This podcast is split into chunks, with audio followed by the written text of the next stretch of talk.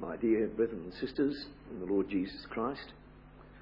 We'd like to begin our study this evening by referring to a particular proverb. In the book of Proverbs, chapter 24, and at verse 16, really provides an apt introduction for our consideration tonight of David's lamentation, which of course primarily concerns the death of Saul and Jonathan and David's great grief and sadness and sorrow of heart at having to consider the tragic news that he had just received. When we're looking at David and Jonathan, whose lives we have studied to some degree in our considerations earlier in this class when we dealt with the first book of Samuel, were the lives of two totally different men. And in Proverbs 24 and verse 16, we get some kind of an inkling of two classes of people that may be related to the truth and their attitude toward that truth, particularly against the background of trial and suffering and tribulation. Proverbs 24 and verse 16 says, For a just man falleth seven times and riseth up again, but the wicked shall fall into mischief. The word mischief is more correctly rendered as calamity in the Revised Version. So the wicked falls into calamity. Now he doesn't get up again. But on the other hand, a just man falleth seven times and riseth up again. Jonathan was that sort of a man.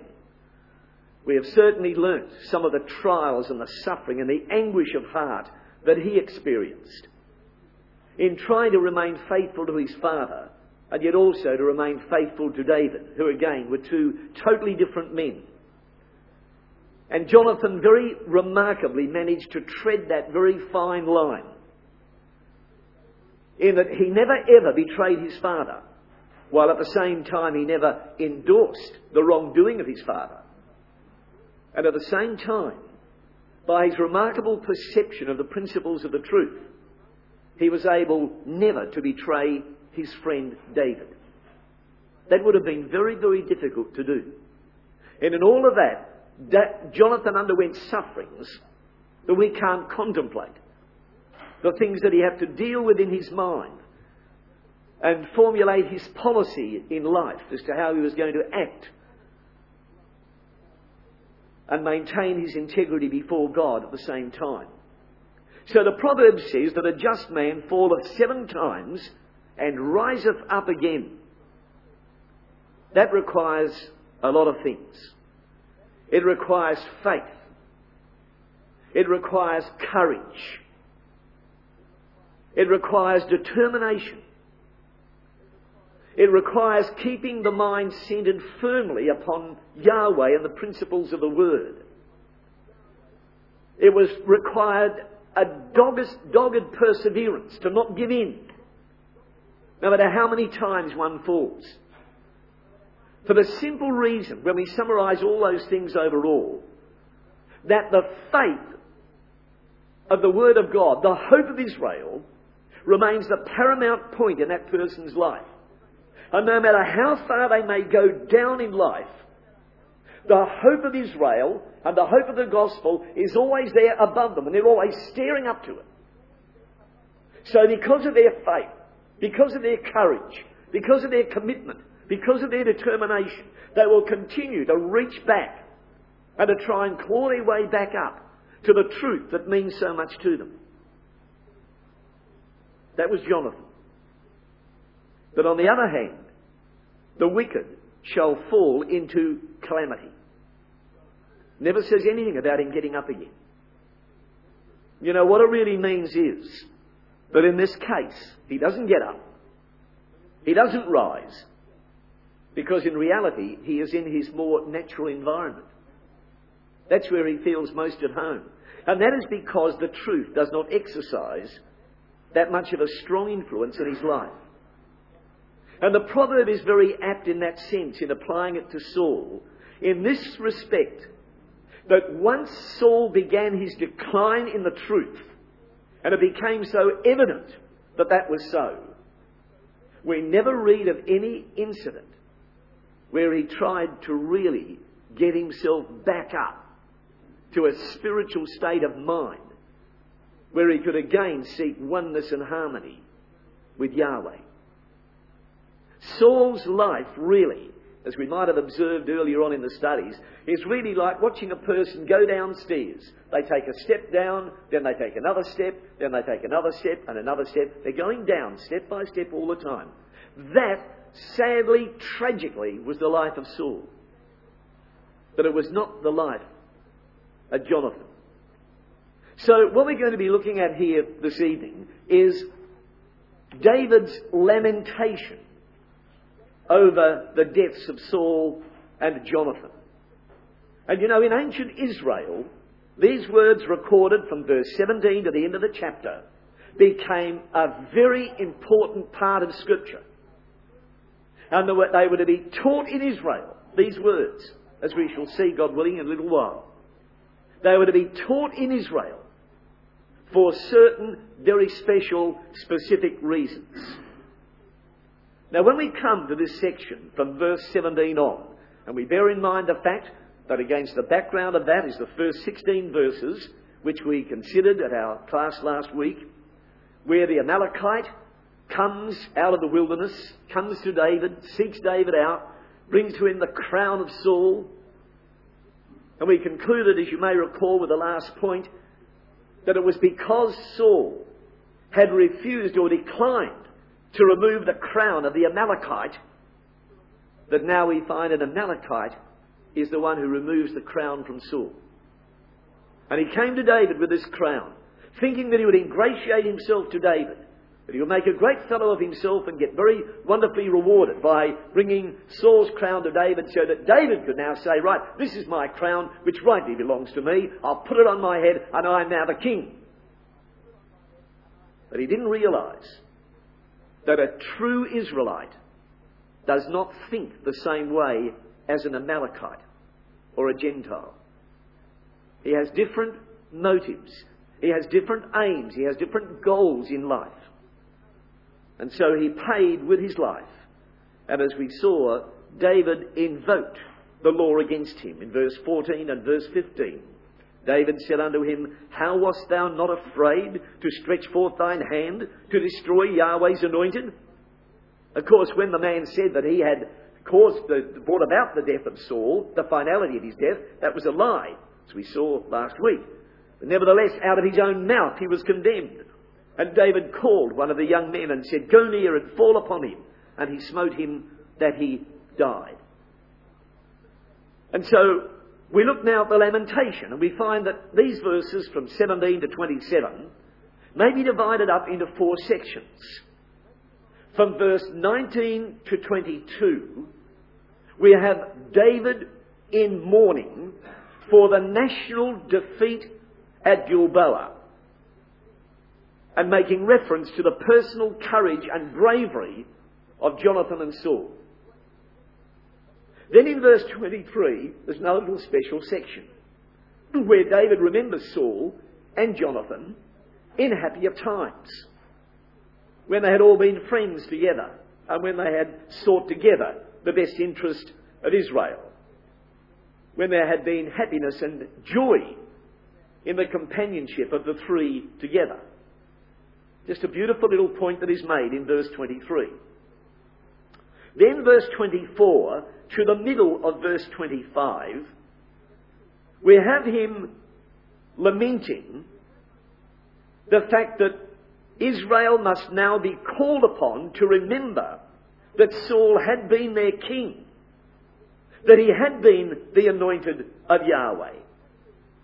And they were to remember that he had initially provided some qualities of kingship that could be appreciated. And we saw some of those things in the first of Samuel, chapter 10 and chapter 11. Shortly after, Saul became king. And then from the rest of verse 25 to verse 27, we have David's personal mourning, in particular, for the death of Jonathan. And some of these words that we have here before us, and some of the thoughts that come here from David, show just how much he was indeed a type of the Lord Jesus Christ. How he shows a spirit in his attitude towards Saul and Jonathan and toward the truth and toward his God that is very, very much like so many of the things that the Lord Jesus Christ not only said, but also did.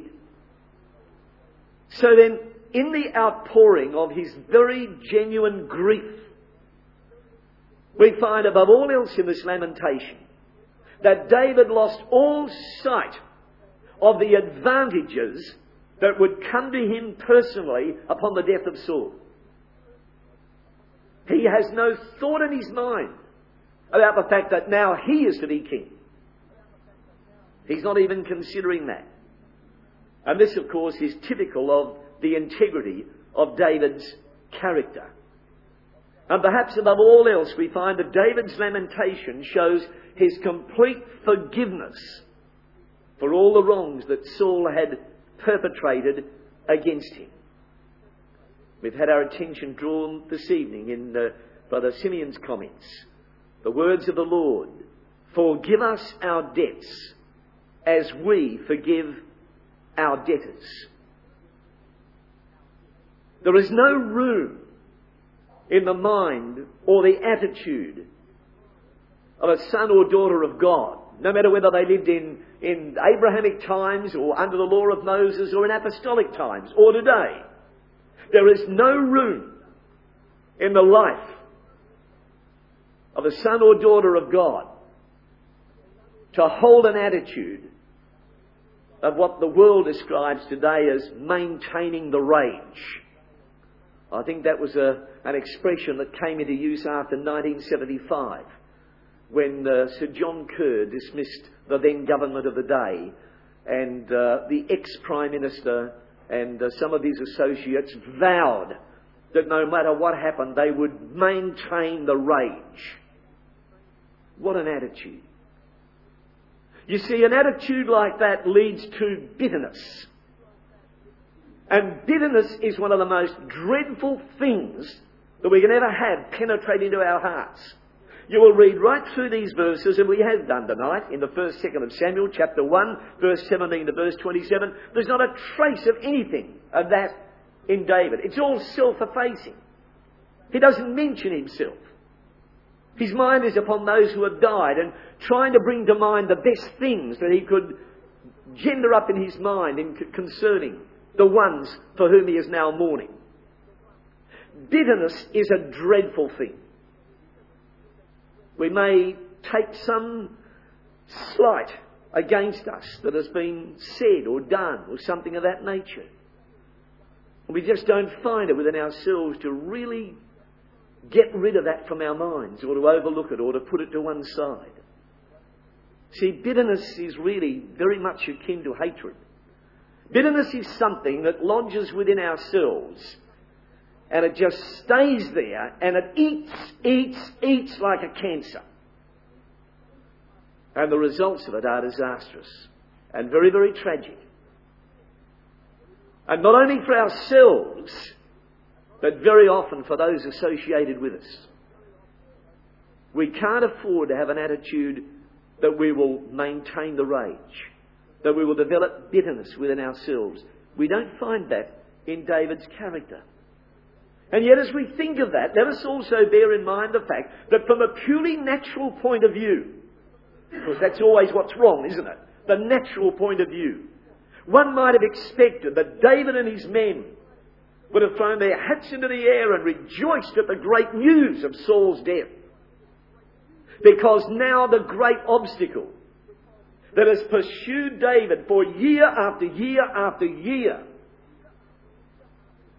since he was anointed to be the next king over Israel, that great antagonism of Saul has now been removed.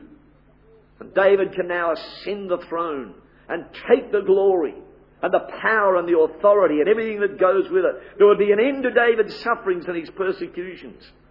And he would rise to power and glory. But we find none of that here. Neither with David or amongst his men either. That would have been a very ungodly and a very fleshly reaction. So that although distressed and saddened at the death of Saul and Jonathan and all the brethren that died with them, David calmly awaits the unfolding of the guiding hand of providence. And there it is in chapter 2 and verse 1. As soon as this lamentation is finished, it came to pass after this that David inquired of Yahweh, saying, Shall I go up into any of the cities of Judah? Where was his mind concentrated? Within himself? The greatness that he's now going to attain? The power, the position, the respect, the standing? His mind is with Yahweh. And he wants divine guidance. So this lamentation reveals certain very important qualities that were manifested in David's character. And from this lamentation, we learn a lesson from David that was to be taught in Israel. That he did not desire to be elevated above his brethren for the sake of satisfying personal pride and self gratification.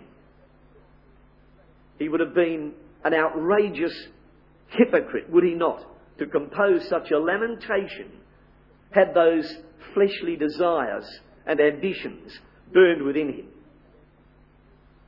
His words here show that he didn't desire to see disaster and death come upon Saul, although Saul had made David an enemy. But David had never ever made Saul an enemy. He didn't want to see disaster come upon Saul that he might personally gain an advantage for himself. So therefore, in these verses, David shows very beautifully and touchingly in this lamentation that men who have dedicated their lives to serving Yahweh seek only His honour and glory and the advancement of His purpose towards its ultimate and inevitable fruition, whatever it might be. And he reveals a very calm awareness of Yahweh's will and a firm trust in the unfailing hand of providence. And so David's grief and this lamentation that records it has got to be understood from all of those points of view. And they show also very, very strongly David's continuing loyalty towards Saul. We saw that in our earlier studies. That despite everything that Saul had done to David and tried to do, even to the taking of his life, David had never ever turned against Saul. He had never said anything disloyal against the king.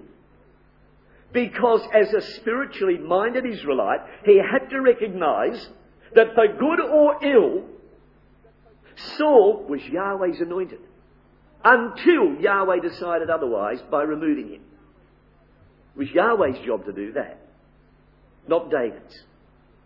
So never at any time had David spoken of or countenanced talk of rebellion or revolt against Saul. So we're going to see in these verses that David viewed the entire affair involving the deaths of Saul and his sons as a terrible tragedy which need never have occurred. Had Saul given his sons the right direction, had Saul uh, conducted himself in a way that would have made him at one with David in the spirit of the truth. And so understandably, David has recorded the pathos and the grief and the heartache and the genuine suffering that he experienced at this particular time. And that was not unique uh, in that sense. Was not unique in, in the uh, view, light of what Saul had done. You see, Samuel had adopted a very similar attitude. We see here David weeping over the death of Saul and wonder, well, you know, why, why, why should he do that? But Samuel had done that before Saul was dead.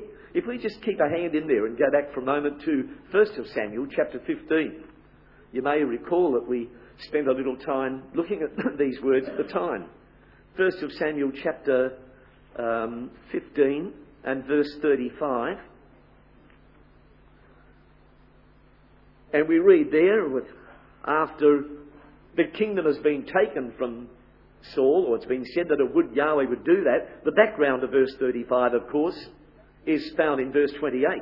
And Samuel said unto him, to Saul, Yahweh hath rent the kingdom of Israel from thee this day, and hath given it to a neighbour of thine that is better than thou. So Samuel saw and knew that the kingdom was to be overthrown from the hands and the control of Saul. So in verse 35, we read that Samuel came no more to see Saul until the day of his death. Which means, of course, right up until the day of his death. He never saw Saul again. It doesn't mean that he saw him on the day of his death.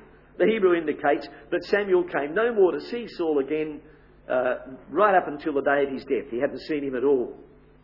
Nevertheless, Samuel mourned for Saul. And Yahweh repented that he had made Saul king over Israel. Look at the next verse in chapter 16 and verse 1. Yahweh said unto Samuel, How long wilt thou mourn for Saul? Why did Samuel mourn for Saul? In the same way that David did. Because Samuel and David, although at different periods of the history of the nation, in the sense that Saul was still alive and thriving when Samuel mourned, when David mourns, he's dead. But both Samuel and David were of one mind on the matter. They realised what Saul could have been, what Saul could have done, what could have been achieved by Yahweh through a faithful king and a faithful monarch. And they knew that in the kingdom being rent away from Saul, and in the death of Saul, in the most ignominious manner, that Yahweh was dishonoured.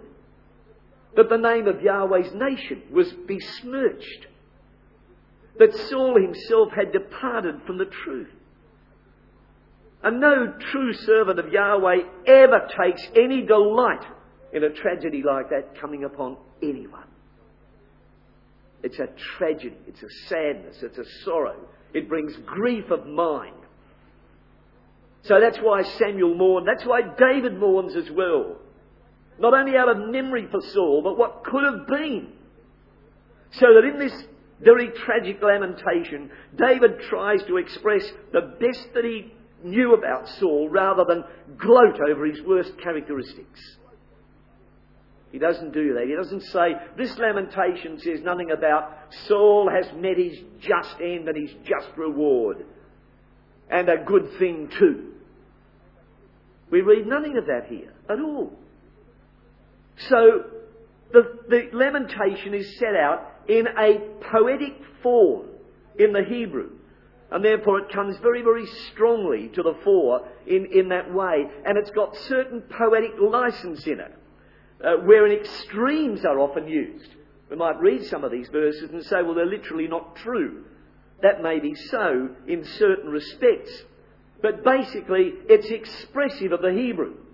You know, the great thing about the Hebrew language is when you're using a poetic meter or a poetic form, if you want to express, for example, your love, the extent of your love for someone, you would mention the hatred you have for the enemy.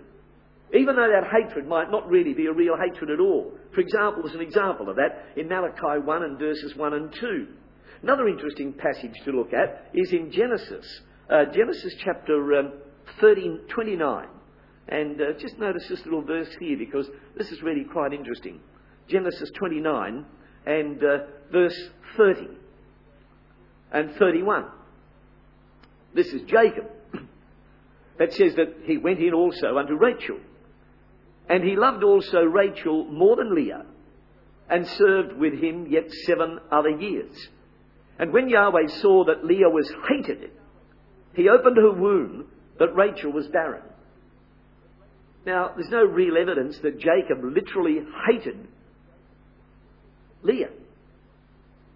But you see, what it's doing there is much the same as in that passage in Malachi 1, verses 1 and 2.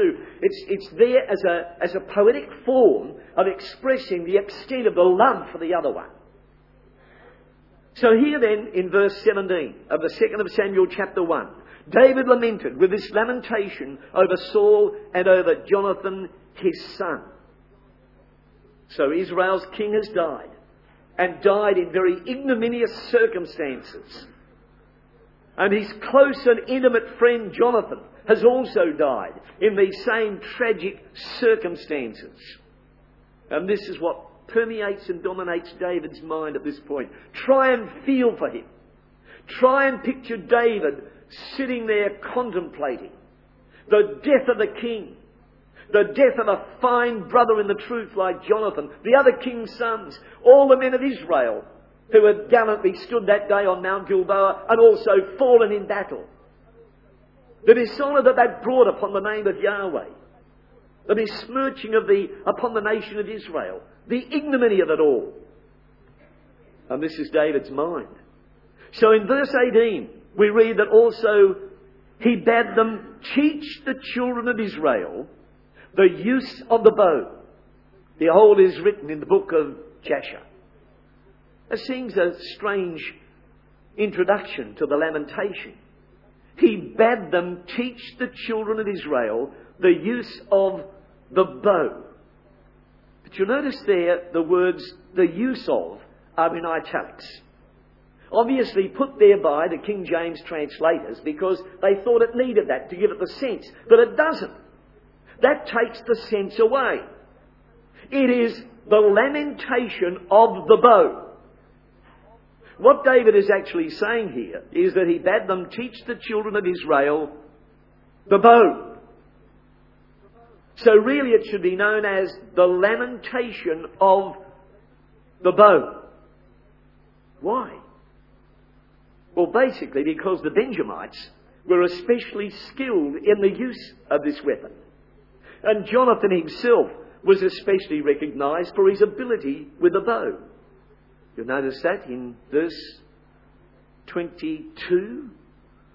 It's an allusion to battle there.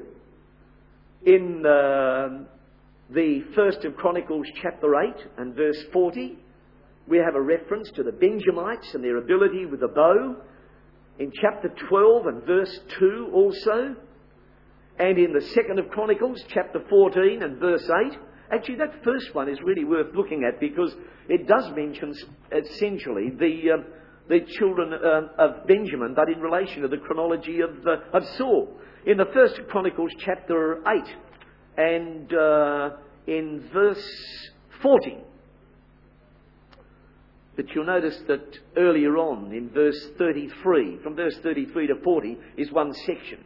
In verse 33, we read of Ner, who begat Kish, and Kish begat Saul, Saul begat Jonathan, and so on, down here. We come down to verse 40. And the sons of Ulam were mighty men of valour, archers, and had many sons and sons' sons, hundred and fifty. All these are of the sons of Benjamin. Now, all of those other references that I've mentioned there, uh, chapter 12 and verse 2 of First of Chronicles, and again in the second of Chronicles, chapter 14 and verse 8, they mention Benjamin associated with the use of the bow and their great brilliance in that regard. As far as Jonathan himself is concerned, if we make a note to look back to the first of Samuel, chapter 20, and verses 36 to 42, we have there the example of Jonathan's own special ability. Remember when he was going to warn David as to what would happen, how he would get news to him. He was going to use his bow and arrow. And he would, uh, if the target fell short, it would be one message to David. If the arrows went beyond the target, then it would be another message for David. And therefore, there is an implication in regard to Jonathan's own personal skill in regard to the bow. But also, there's another aspect of it as well, and that is that the bow was a symbol for Yahweh's militant power when brought to bear against his enemies. And that had a message for Israel, didn't it? In uh, Psalm 7 and verse 11 and 12. You'll find a special reference in that regard there. And we're all familiar with the words of Zechariah 9 and verse 13, where Yahweh says, When I have made Judah the bow, associated with Judah and Benjamin, and Ephraim the arrow. And Zechariah 9 and verse 13 is relating to when Israel is reconstituted, enlightened in the truth, accepted and reconciled by their God, and they go forth against the nations to establish divine rule in the earth. When I had made taken Judah as the bow, fitted Ephraim as the arrow. There is the power of Yahweh in belligerent action against his enemies. All of this is related. And what David is saying here is that he bade them teach the children of Judah the bow. So Jonathan, just imagine how that will apply. We'll, we'll, we'll just associate this with what has happened in the age to come. When Jonathan and David both become part of that mighty rainbowed angel, the multitude of all the redeemed, when that multitude marches forth to subdue the nations, we'll find then that Jonathan, together with David, will be at the forefront of that divine army that will smash the power of flesh. We know that Jonathan had been a mighty and a courageous warrior in Yahweh's service during his lifetime, and no doubt he will be again after the resurrection and the glory that is to come. So then, again we see that in this lamentation, David chose to ignore the evil that Saul had perpetrated against him. Now, some commentators and some who have made comments about this particular chapter and this lamentation have suggested because of this that David's lamentation is somewhat hypocritical. That that is not right. Uh, Brother Simeon in his comments showed us something about the principle of forgiveness. That's simply not right. The fact that David chose to ignore the evil that uh, Saul had perpetrated against him was due to the fact that as far as David was concerned, the outcome of all that awaited the result, the verdict of a higher court than David was out of his hands. As far as David himself was concerned, it was forgiven and forgotten. He would hold no grudge. He would not maintain the rage. He would not bring his children up with a hearty remembrance of all the things for which he hated Saul. And sow that kind of bitterness within the hearts of his children. He wouldn't do that. He wasn't that type of a person. So that what we find David saying here in regard to Saul is very much the same, identical really, to that taught by the Lord Jesus Christ. Now, Simeon did take us to um, Matthew chapter 18. Uh, just let's go there for one moment. There's just a point that we'd like to just uh, add to what has been said here. We have, of course, the way in which sins against Yahweh are to be dealt with, sins against the principles of the truth in verse 15, 16, and 17 of Matthew chapter 18. That's dealt with altogether differently to the way in which we have here that, uh, that the Lord counsels Peter to, to deal with those who sin against him personally. Say evil against his name, or pass slurs upon him, or misrepresent him, or something of that nature. And so we find then that as Peter chews over what the Lord has said in verse 15, 16, and 17, we find in verse 21, then came Peter to him and said, Lord, how oft shall my brother sin against me and I forgive him? Till seven times? Do you know why he said seven times? Because the Jews taught that you forgive a person three times. The fourth time, no go. You don't forgive him four times. That's what was taught. You forgive a man three times, but not four. So Peter, trying to be generous, doesn't say three times. He doubles it and then adds one. He says, till seven times. The Lord says, I say unto thee until 70 times seven. And this has been pointed out tonight. Altogether, that would come to 490 times. But you see, the interesting thing is that from this verse, verse 23, right on to the end of the chapter, occurs nowhere else, only in Matthew. Doesn't occur anywhere else. And the final words in the chapter, as that theme is followed right through, virtually, from verse 21 right through to verse 35, the final words in that chapter are not the words, their trespasses. Notice as we might read that in verse 35. So likewise shall my heavenly Father do also unto you, if ye from your hearts forgive not every one his brother their trespasses. Now, the words their trespasses do not appear in the original text. Therefore, perhaps that's a bit of a shame because it needs to be emphasised. Well, it doesn't. And the reason why the Lord does not use those words, their trespasses, is because the full emphasis is not upon the trespasses of our brother against us, but upon our necessity to forgive. That's the key word. So that the verse reads, So likewise shall my heavenly Father do also unto you, as the, the man, the master in that parable, if ye from your hearts, and that's sometimes hard, isn't it? From your hearts, not something that is a mere formal acceptance. Go and say to your brother, I'm sorry for what you did to him, or what you've done. Okay, I'm sorry. Full stop. End of matter. That's not what the Lord says. He says, If ye from your hearts forgive not everyone his brother. Now that's the spirit of David in the second of Samuel chapter 1 in this lamentation. But let's look at one other passage as well, and that is in Colossians. Colossians chapter 3 and at verse 13. There were problems in the Colossian ecclesia. There were personality problems. And bear in mind the fact we are not speaking here of sins against Yahweh which have to be dealt with in the way that the Lord determined in those verses in Matthew 18, verses 15 to 17. These are problems that result amongst brethren and need to be sorted out if the ecclesia is going to live in harmony.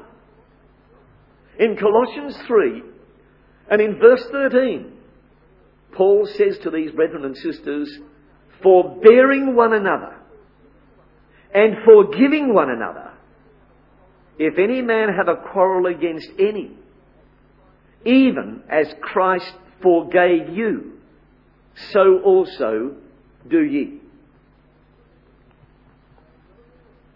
Now we're well aware of the fact that if we want Yahweh to forgive us for our sins against Him, there's not much point in asking Him to do that if we're not prepared to forgive those who have sinned against us personally. David was aware of that spirit. Isn't that incredible? Because that's what we find here. Saul's sins against David. Certainly, all right, they reveal a lack of faith. They reveal an ungodly attitude. But David doesn't use that as an excuse or a reason or a foundation to demean Saul. He doesn't say, well, well, he had no right to do that to me. He had no right to treat me that way. Because it shows lack of faith to live that way. It shows a lack of understanding of the truth. The man was ignorant. The man was ungodly in his attitude toward me. Would have been a good reason, a good grounds. See, you look at Saul. See what he's done. See what it reflects on the truth. What was his attitude toward the truth? But David accepted all the suffering that came to him at the hands of Saul, and he accepted it in the spirit of the truth. And you know how he accepted it? He accepted it in the spirit of the first of Peter chapter 2, verses 19 to 21. Although he never met Peter, he never knew Peter, Peter lived long after his day, but David thought in harmony with the apostle Peter. Let's look at it in the first of Peter chapter 2. See what we have here. Here was the disposition of Peter. Here was the disposition of the Lord Jesus Christ. Here also was the disposition of David, the man whose words we are reading now. In the first of Peter chapter 2, verse 19. For this is thankworthy. If a man for conscience toward God endure grief, suffering wrongfully, Guess what it's based on? My vote goes to Isaiah 53. That's the basis for that. And look what follows. Verse 20. For what glory is it if, when ye be buffeted for your faults, if you do wrong, you commit wrong, you disgrace yourself. If you be buffeted for your faults, ye shall take it patiently. Where's the glory in that? You deserve to take it patiently, is what Peter is saying. But if, when ye do well and suffer for it, you take it patiently, this is acceptable with God. They're wonderful words, aren't they? They're not always easy to implement. But implement them we must. What glory is it if when ye be buffeted for your faults, you shall take it patiently? There's no glory to God in that, in the sense that we've done wrong anyway.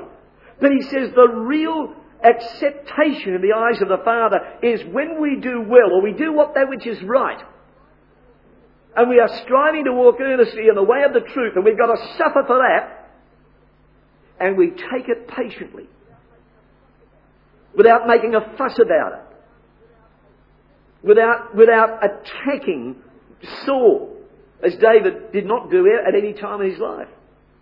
Take that patiently, because that's what the Lord did. He had more enemies than you could wave a stick at. Look what they did to him. Look at the things they said about him. Yet he was without guile, wasn't he? And he suffered in that way. That is the spirit we find in Peter. That is the spirit we find in David. Now, there's one other passage in Peter that comes to mind here, and that is in chapter 4 and verse 8. We're going to have a brief look at that. The first of Peter, chapter 4. You see, David's spirit toward Saul, both before and after his death, had never changed. His attitude towards Saul did not change, remained the same. His, his attitude, his spirit towards Saul, before and after his death is expressed in the first of Peter chapter 4 and verse 8. And bear in mind the fact that there were enough things that could have been used by David had he decided to turn himself into a politician and rally support. He could have written a book about the things that Saul had done to him. But look what it says here in the first of Peter chapter 4 and verse 8. And above all things, have fervent love among yourselves for love shall cover the multitude of sins. Now, when somebody does something to us that is not very nice, that is damaging to our name or to our reputation, what's the first thing that comes to mind?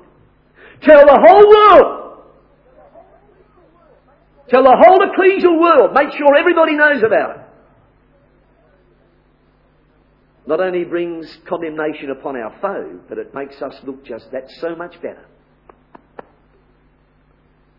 Peter says, love toward a brother covers a multitude of sins.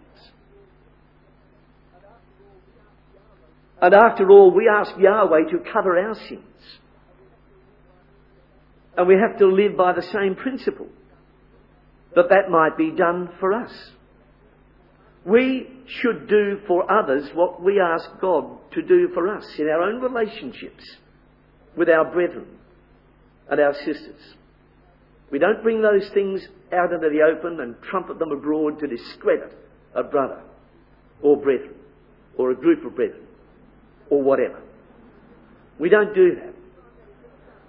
The only time that is ever done is when it comes under the category of Matthew 18 and verse 15, and there is no response to a plea to a brother or a sister that they are sinning against Yahweh and bringing disrepute upon His name, either morally or doctrinally, and it is necessary for them to mend their ways, or something must be done about it. But you see, what we're looking at here is the strength of David's character. And we're looking at our own actions and the actions of others. And when the time came for David's own sin to be laid bare, when Nathan the prophet came to him, and he told him the parable about the man who had the little ewe lamb, and David's wrath was kindled. And he said, That man shall be put to death. And Nathan said, Thou art the man. And David sinned with Bathsheba. And his disposal of Uriah was laid bare. to David. And what happened to David? Was he put to death? David received mercy from Yahweh because he had shown mercy.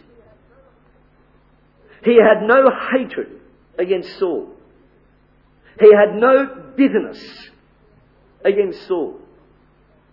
In the lamentation, it shows us the principle of forgive us our debts. Matthew 6 and verse 12. Forgive us our debts as we forgive our debtors. Our debtors, not God's. God's going to handle that, and God will deal with that at the judgment seat of Christ. So there will be no forgiveness for us by God if we do not forgive others who have wronged us personally. So this lamentation is not merely an outpouring of grief. It is a lamentation that is founded upon a strong spiritual foundation of a perception of the principles of the truth at work. That's what it's all about. And this lamentation is not only recorded in the Word of God, divinely inspired, but it was also found in a book that was apparently in common usage for many, many generations, known as the Book of Jasher, which David refers to it as here, the Book of Jasher. You notice the margin there, the Book of the Upright, or sometimes it's referred to as the Book of the Righteous. And all that is known about it is that it was apparently a collection of odes or poetic forms extolling the virtues of uprightness and perhaps uh, supplying historical records of some of the examples of the faithful in days of old.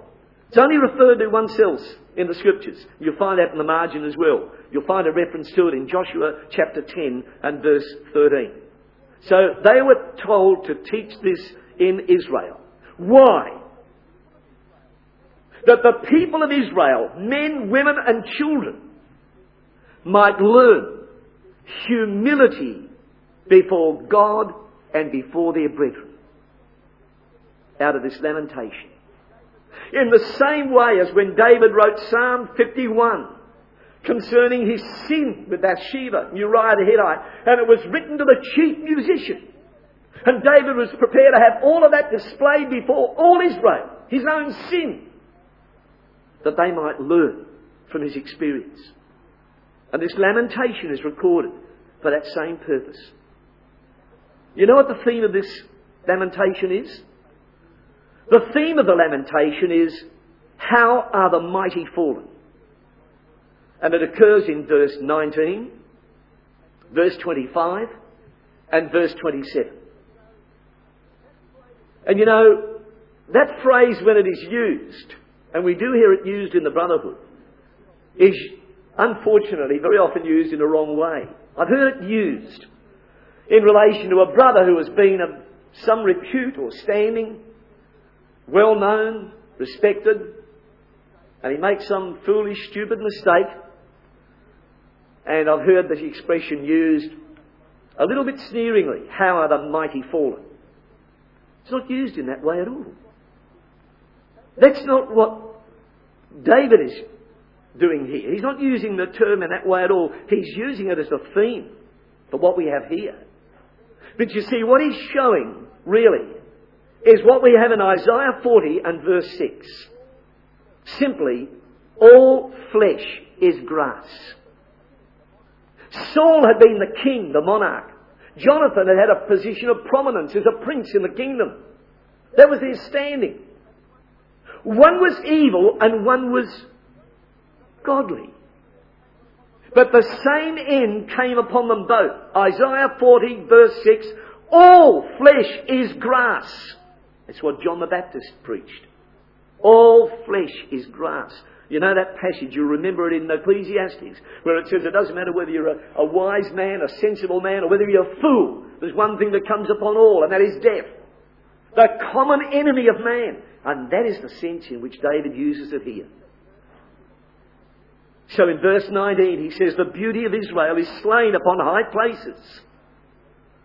The word beauty is a word which literally means a roe or a roebuck. And it's been translated in many different ways. Beauty or beautiful, not very often, but it's been translated uh, in, in various different ways. Pleasant, goodly, and so on. So it, actually, it really relates to the roe or the gazelle, another wonderful animal in Israel.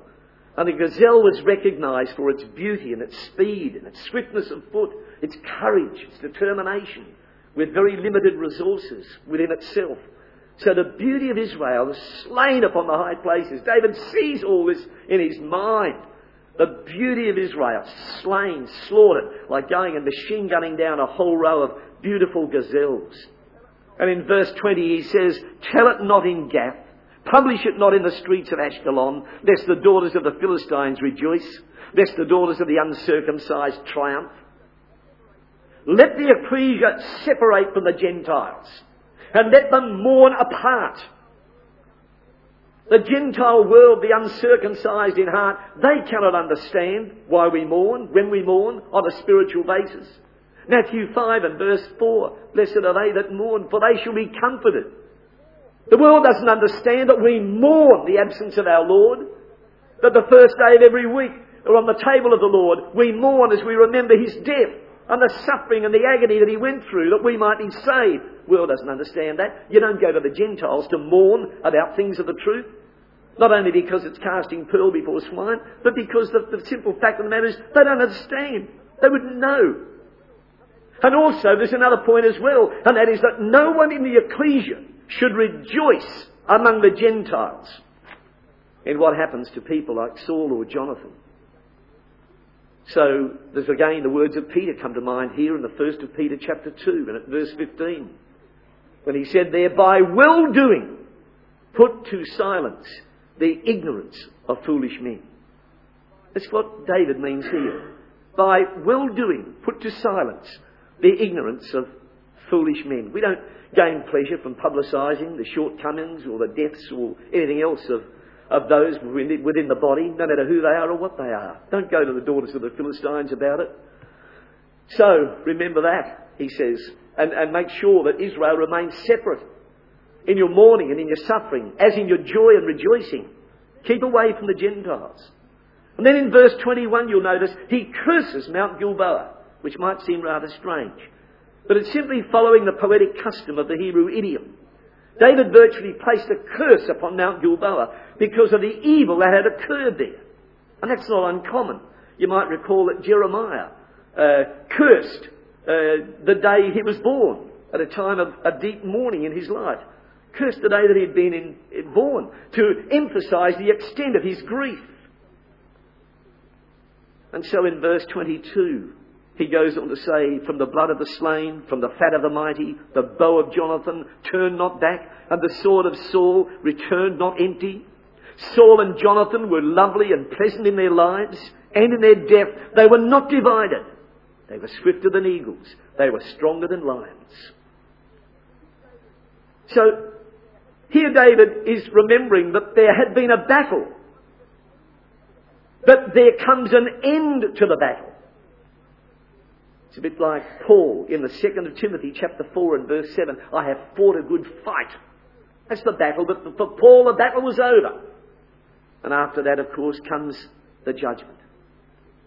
And so in verse 23, he says, Saul and Jonathan were lovely and pleasant in their lives. And in their death, they were undivided. They were not divided. The literal Hebrew there should be rendered Saul and Jonathan the lovely and pleasant. Neither in their lives nor in their death were they divided. And it's a reminder that Jonathan never allowed himself to become divided from his father in the sense that he ever betrayed him. While at the same time, as we've said earlier, he never supported Saul's wrongdoing. But they were father and son, whichever way we look at it. And in verse 24, ye daughters of Israel, weep over Saul Weep over him who clothed you in scarlet. And remember how that earlier they had celebrated Saul's triumphs. In the first of Samuel chapter 18 and verse 6, the women came out and sang songs concerning Saul's triumphs. He says, David is saying here now, don't forget him now. And don't forget to honour him because he was Yahweh's anointed. And he did fight battles on Yahweh's behalf. So now, they should mourn his death. Don't forget those things. He clothed you in scarlet, which was this way of saying that during the better times of Saul's reign, when they happily came out to sing songs and dance about his great victories, they had known about those things. Don't forget them. Don't put them away. And then in verse 25 and 26 and 27, we have the final words of this very, very beautiful and very moving lamentation. But we'll have to leave those until our next class, next week, God willing. We'll have a look at those. How are the mighty fallen in the midst of the battle? O Jonathan, thou wast slain in thine high places. I am distressed for thee, my brother Jonathan.